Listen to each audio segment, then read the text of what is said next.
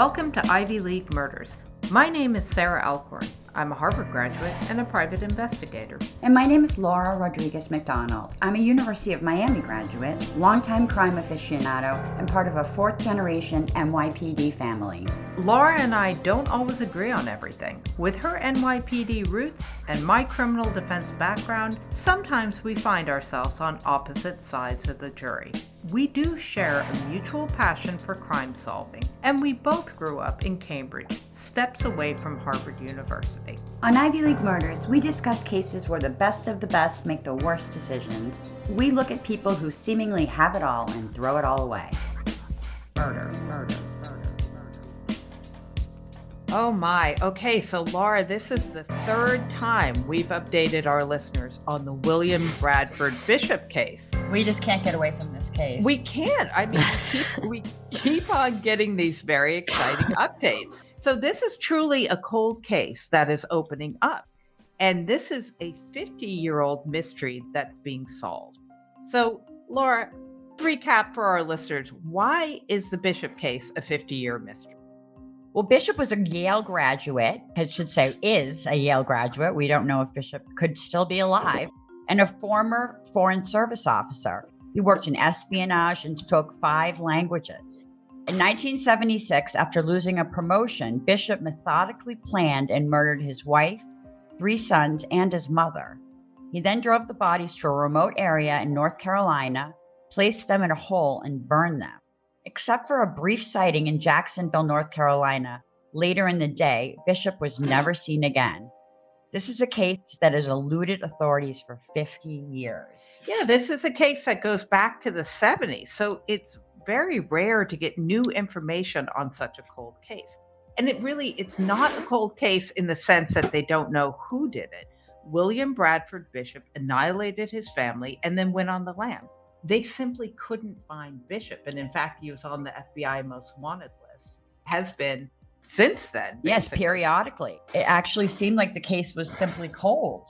If you want a deeper dive, then listen to our two previous episodes on this the original episode 22 of season one, and then episode 16 of season two. And oh my gosh, we're in our third season, Laura. We have over 50 episodes. I know, unbelievable. So, back on the show today, we are honored to welcome back Kathy Sidebottom Gilchrist. Hello, Kathy. Hey, Kathy. Hi, good to hear from you guys again. As I said, you're like my friends. Yeah. absolutely. Absolutely. Kathy, can you fill in our listeners what if if somebody is listening to this for the first time, what is your connection mm-hmm. to this case and what's your journey on this? Okay, long story short, I was adopted as a child in the most wholesome of families. Anyway, I uh, never searched for my birth parents until I was 60 years old. And I took one of those over the counter DNA tests. And after a lot of research, I finally found my father. Never expected to find him on the Murderpedia webpage and, or on the FBI's most wanted list. but there he was. And your father is none other than William Bradford Bishop. That's correct. There were a lot of people who didn't believe it, that it was a great story. As you know, I wrote a book about the whole journey. But recently, as a matter of fact, on Easter Sunday, I received a confirmation in the form of a matching DNA test with a cousin on Bishop's side. So he is my father. Whether or not you believe in DNA or science, he is my father. It's and, been and confirmed. The FBI seems like it was a bit skeptical about this match. Can you tell us a little bit about that portion of the yeah, story? The FBI's yeah. involvement. Exactly. Actually, this this kind of interesting. I called the FBI after my jaw finished dropping. I called the FBI being a good citizen and said, Hey, you know, I took this DNA test. This is after a lot of searching by my cousin, a biological cousin I had uh, uncovered. You know, we've concluded that I am his daughter. And we sent all that information. They recorded it. My cousin also called with the evidence. We called the Baltimore Police Department with a murders took place. And I won't say they blew me off, but it was kind of like, well, I don't know. I don't know about that DNA thing. So, seriously, years passed. And it wasn't until after I published the book that I wrote, and a local reporter from Wilmington, North Carolina, I live in North Carolina, came down and did a wonderful interview with me that a couple weeks later, the two gentlemen arrived at my door from the FBI. and uh, they literally knocked at my door, came unannounced. I was not home, of course. My husband said, um, hello. And they said, we need to talk to Kathy Gilchrist. We're with the FBI. And suddenly, uh, four years later, they took an interest in this case. So I did talk with the FBI. My cousin Susan, who did the genealogy study, talked with the FBI and they said, Oh, we never really expected this to be true, but looks like it's probably true. so they did uh, a bit of searching themselves. Yeah. So they they conclusively matched your DNA to William Bradford Bishop. Well, I haven't talked to the agent since she told Susan to be cautious about making that known. But yeah, I'll tell you, you guys have breaking news. Yes, yes. They concluded it. They were shocked because all this time, the whole idea of adding DNA evidence, I guess, to the study of forensics is still too new to be validated. But yep, I knew all along anyway because a cousin on his side took a test and it was confirmed. So looks like this is going to open up. In the meantime, I get calls from a lot of people with a lot of information. Uh, just the other day, I spoke with, and I don't think she'll mind my mentioning her name, Alexis Linkletter. I don't know if you know her. She really is Art Linkletter's great granddaughter. She does documentaries and podcasts in LA, and she told me that a friend of her family was the best man at Brad Bishop's wedding and had been his best friend since middle school. She's trying to connect us. I don't know whether it's too painful for him to talk to me. I would certainly, I did confirm with my cousin that Brad did indeed drop out of Yale in May of 1957, which would have been the end of his junior year. He did claim that there was a family emergency at home or he had run out of money. I've heard several reasons why he left. He went back to Pasadena for a year. My cousin did confirm that. Her mother was Brad's direct first cousin. And she said, Yeah, Brad was home for a year. So I had concluded already that I was probably the reason why he dropped out of school. But it kind of looks sense, like yeah. that's. And and, absolutely, no one ever mentioned that. Yeah, you don't look you don't look a day over thirty, but you know, but what what is your what's your date well, of birth? June fifteenth is my sixty fourth birthday. Oh, so my father, yeah. So there you go it really fits in because I mean, as I've researched over and over, that year never really made a lot of sense mm-hmm. to me because I did hear it was mm-hmm. financial, and mm-hmm. that really didn't make sense to me as far as what I knew about the family. And then he went back the next year. Right. So you kind of wonder if right. it was financial. How did he go back? This is like puzzle, exactly a big corner puzzle piece that you just stuck in there that makes perfect sense. He had to get out of Dodge. Right per year. Right. As far as I know, I'm the only one because obviously I exist. So I'm the only one that made that conclusion. I said, I know why he left. And yes, my cousin Judy from Brad's side, yeah, she confirmed it. She said there was no family emergency, there was no lack of funds. The Bishops were not wealthy. You know, as I say, he wasn't a trust fund kid, but he was an only child. It's funny, as Judy described him, this is interesting. She said, When I learned the word narcissist in high school, I immediately thought that's my cousin Brad. yeah, she said there was no reason why he was home, but apparently that was a very well kept secret. But surely somebody knew. Somebody had to know. So we haven't spoken to you in a few months now. You were kind mm-hmm. enough to, to mm-hmm. talk to us. I think after you published your book and we found you yep. and but since since then, obviously the big news is that you've been linked conclusively to Bishop mm-hmm, as mm-hmm. your father. What other developments have you come across? I think the last time we were going to speak to you, you were on the cusp of speaking to the family of the guy that had discovered the, the hideous discovery of those graves. Of right, right. I haven't, I still talk to them. They're very interested in me coming. We just haven't got a date because there's just some other things in the works and we're trying to coordinate it all. But yeah, they have a story to tell. Theirs is, you know, different. I understand a lot of years have passed and a lot of procedures are different. Okay. So I'm not really, I'm, I'm not really sure what is true, what really happened. They have a story. They were afraid. The woman, the wife of the forest ranger who found those bodies told me she lived in absolute fear that Bishop was going to come after them.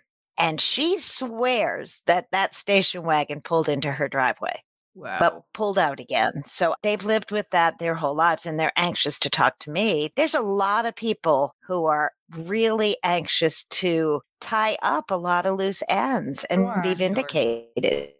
So what's curious is, and we we need So- to talk about Ken, Our mutual friend. our Ken. mutual friend, and and we'll we'll we, won't, Mhm, we won't mhm. use any names other than, and we'll we'll keep his anonymity Just Ken. because. So Laura and I received a very unusual anonymous phone call some Sunday night that we were late, fairly late. yeah like night. around 10:30 as a PI I am not weird phone call not weird unusual phone calls are not out of the realm for me And we happened to be together that night, And which we- was by chance. exactly we were recording the next morning or what have you in any case so we received this phone call from a guy who was convinced that his next door neighbor was William Bradford Bishop and he had some very compelling stories to tell about this person. Mm-hmm. And I believe also when we reconnected with you, Kathy, he's also been in touch with you as well. And Mhm. so I know that he contacted you on Mother's Day. Fill us in a little bit about Ken and what.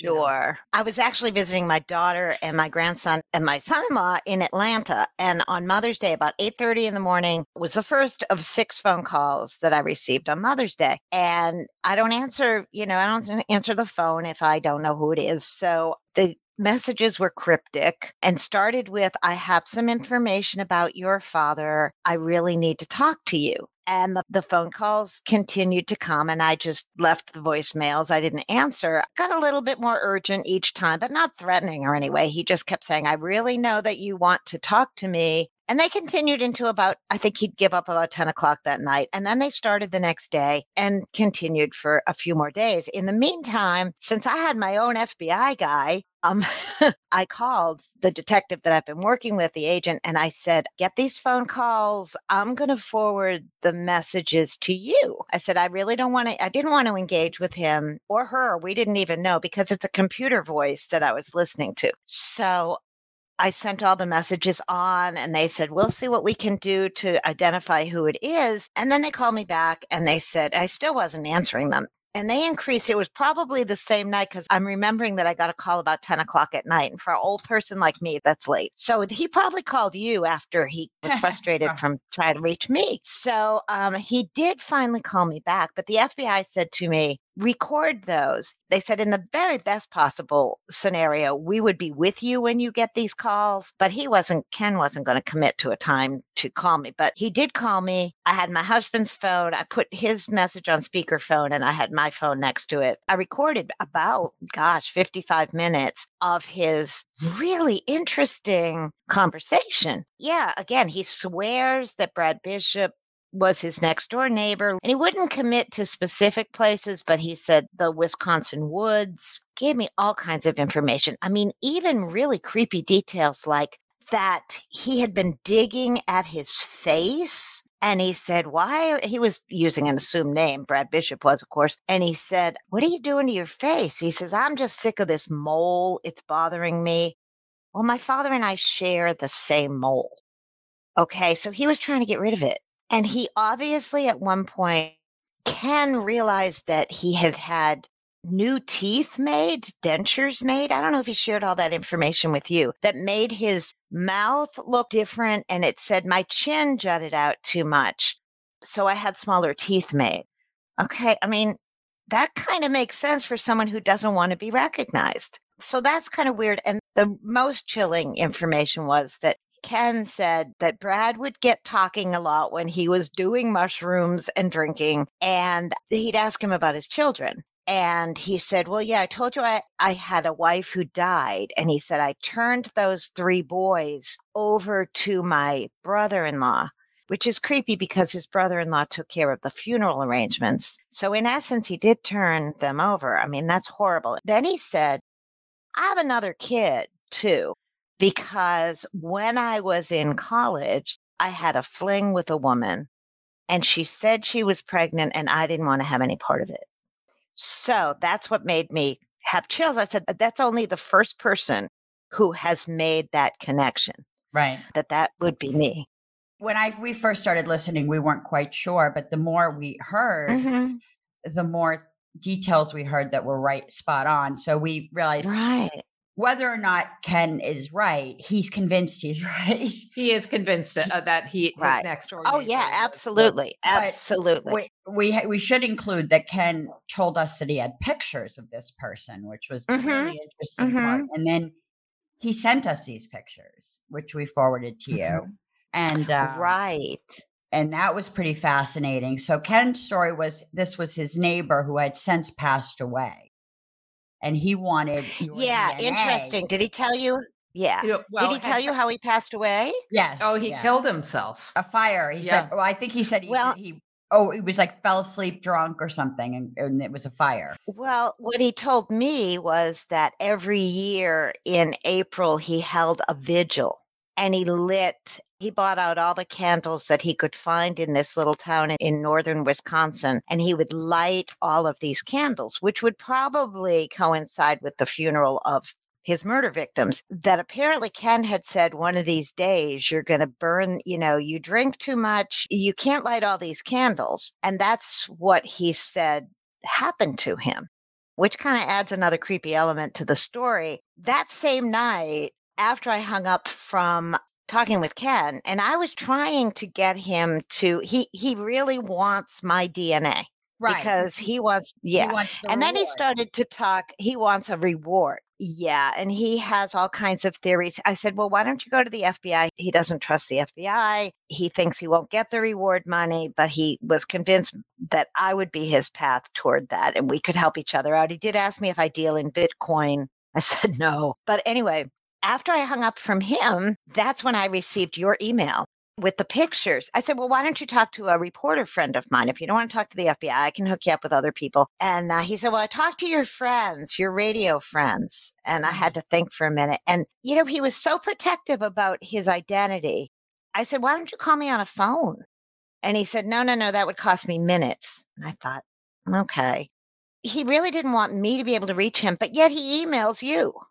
and gives you a name. And let's also say, and Ken, if you're listening, and we hope you are, you have said that you have DNA evidence from William Bradford Bishop. You have cigarette butts, you have mm. hair. Yeah, that was so, another element. He had collected DNA because he had been suspicious. yeah, this. right. And so, right. what we would love to do is facilitate a DNA match between maybe you, Kathy, mm-hmm. And, mm-hmm. and, that DNA. Since you are conclusively Bishop's daughter, if we could match that DNA, that would be great. Right. And so, and then Ken would be eligible for the reward. We're not right. interested in that. We're just I mean, I didn't even the know there was a reward. I'm I'm not interested in yeah. Yeah. I mean, I, I just mean, am interested in solving the question. He, he really painted his neighbor as a kind of a lonely, sad alcoholic who just mm-hmm. kind of mm-hmm. around, around, drinking, and he was susp- now how he got the suspicion that this man was Bradley Bishop, who knows? But it's pretty interesting that he got this suspicion and then researched Bishop, which is what apparently he did.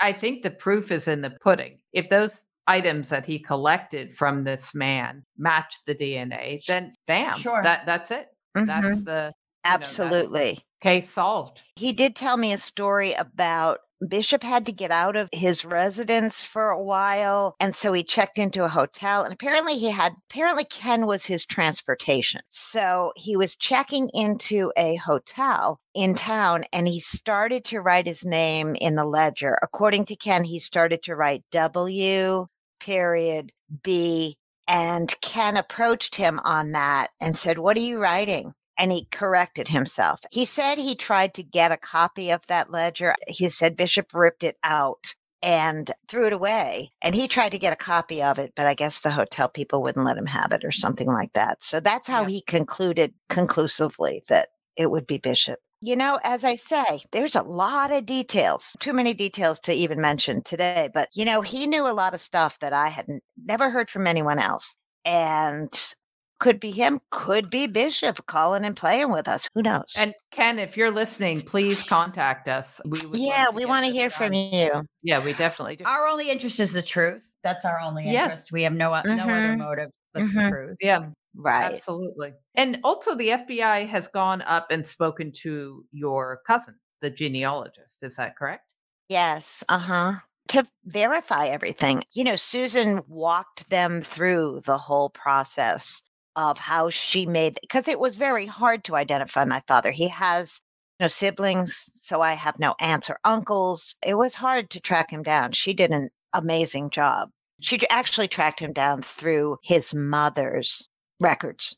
And it was a very tedious search. Okay. Yes, Lobelia. I resemble, I mean, I could be Lobelia's twin. It's uh, kind of scary. It's amazing that you have such a positive and upbeat attitude about all of this. For some people, this could be quite upsetting.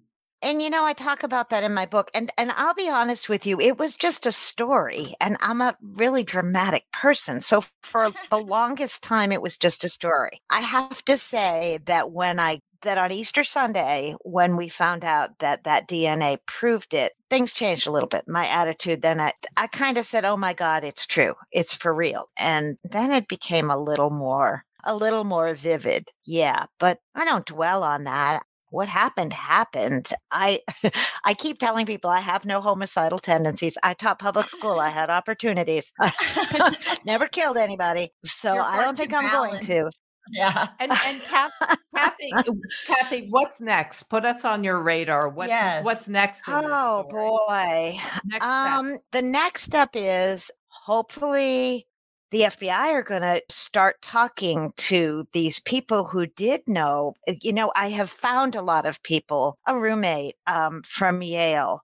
I believe that his the Bishop's wife's brother is still alive. And I understand it's painful for them to talk to me, but as my cousin on Bishop's side said, we have been living under this dark cloud for so long. We would really like to have closure. We'd like to meet you because obviously, and they're very sweet. They say, obviously, he did something well, even if he was just a sperm donor, you know. but it also has a message for adoptees and for finding out there's that whole element, finding out who you are and why you are the way you are. You know, so there's just a whole lot. But I would just love to know the story there are lots of people it's it's and i think it's an interesting story to tell i think there's a lot of messages so i'm hearing from people who make documentaries and do podcasts i'm a little bit out of my league right now so i have a lawyer i'm working with my life has changed a little bit Well, Um, you you want yeah, to yeah, I'm, you I'm, wa- I'm anxious to tell the story you wanted drama, Kathy, and you got it. You know what I mean? You know this is the classic case. Be careful what you wish for for sure for What you- sure. as long as your- nobody gets hurt. Kathy, so what would your message be to other adoptees out there or people searching for parents or um okay ones? yeah that's a that's a really good question because it and it's a very loaded question but keep in mind that nurturance is really important in your upbringing but so are the genes that you inherit and there are so many different ways to parent and people have room in their lives for all kinds of forms of love and forms of family i do caution people to make sure that they are emotionally strong enough to deal with secrets that might be revealed. You know, I always had a gut feeling that I shouldn't search for parents. And so I'm glad that led me to wait until I was old enough and emotionally mature enough to deal with what I discovered, you know, Yes. but uh, it's not something to take lightly. So why don't we do this at this point, you guys? Thank you so much again for speaking with us, Kathy. Thank you, Kathy. And uh, You're let's make- welcome. You're always make- welcome. Let's make a pact. If either one of us hears back from Ken, we'll contact the other. yes. Okay. Okay. Ken, we need you. Absolutely. Absolutely. Give me a call, Ken. Yeah, Please keep us updated, Kathy. yeah, please. I will. You know I will. Oh, All right. all- You guys have a great day. You too, Kathy. Thank you so much. Bye bye. Murder.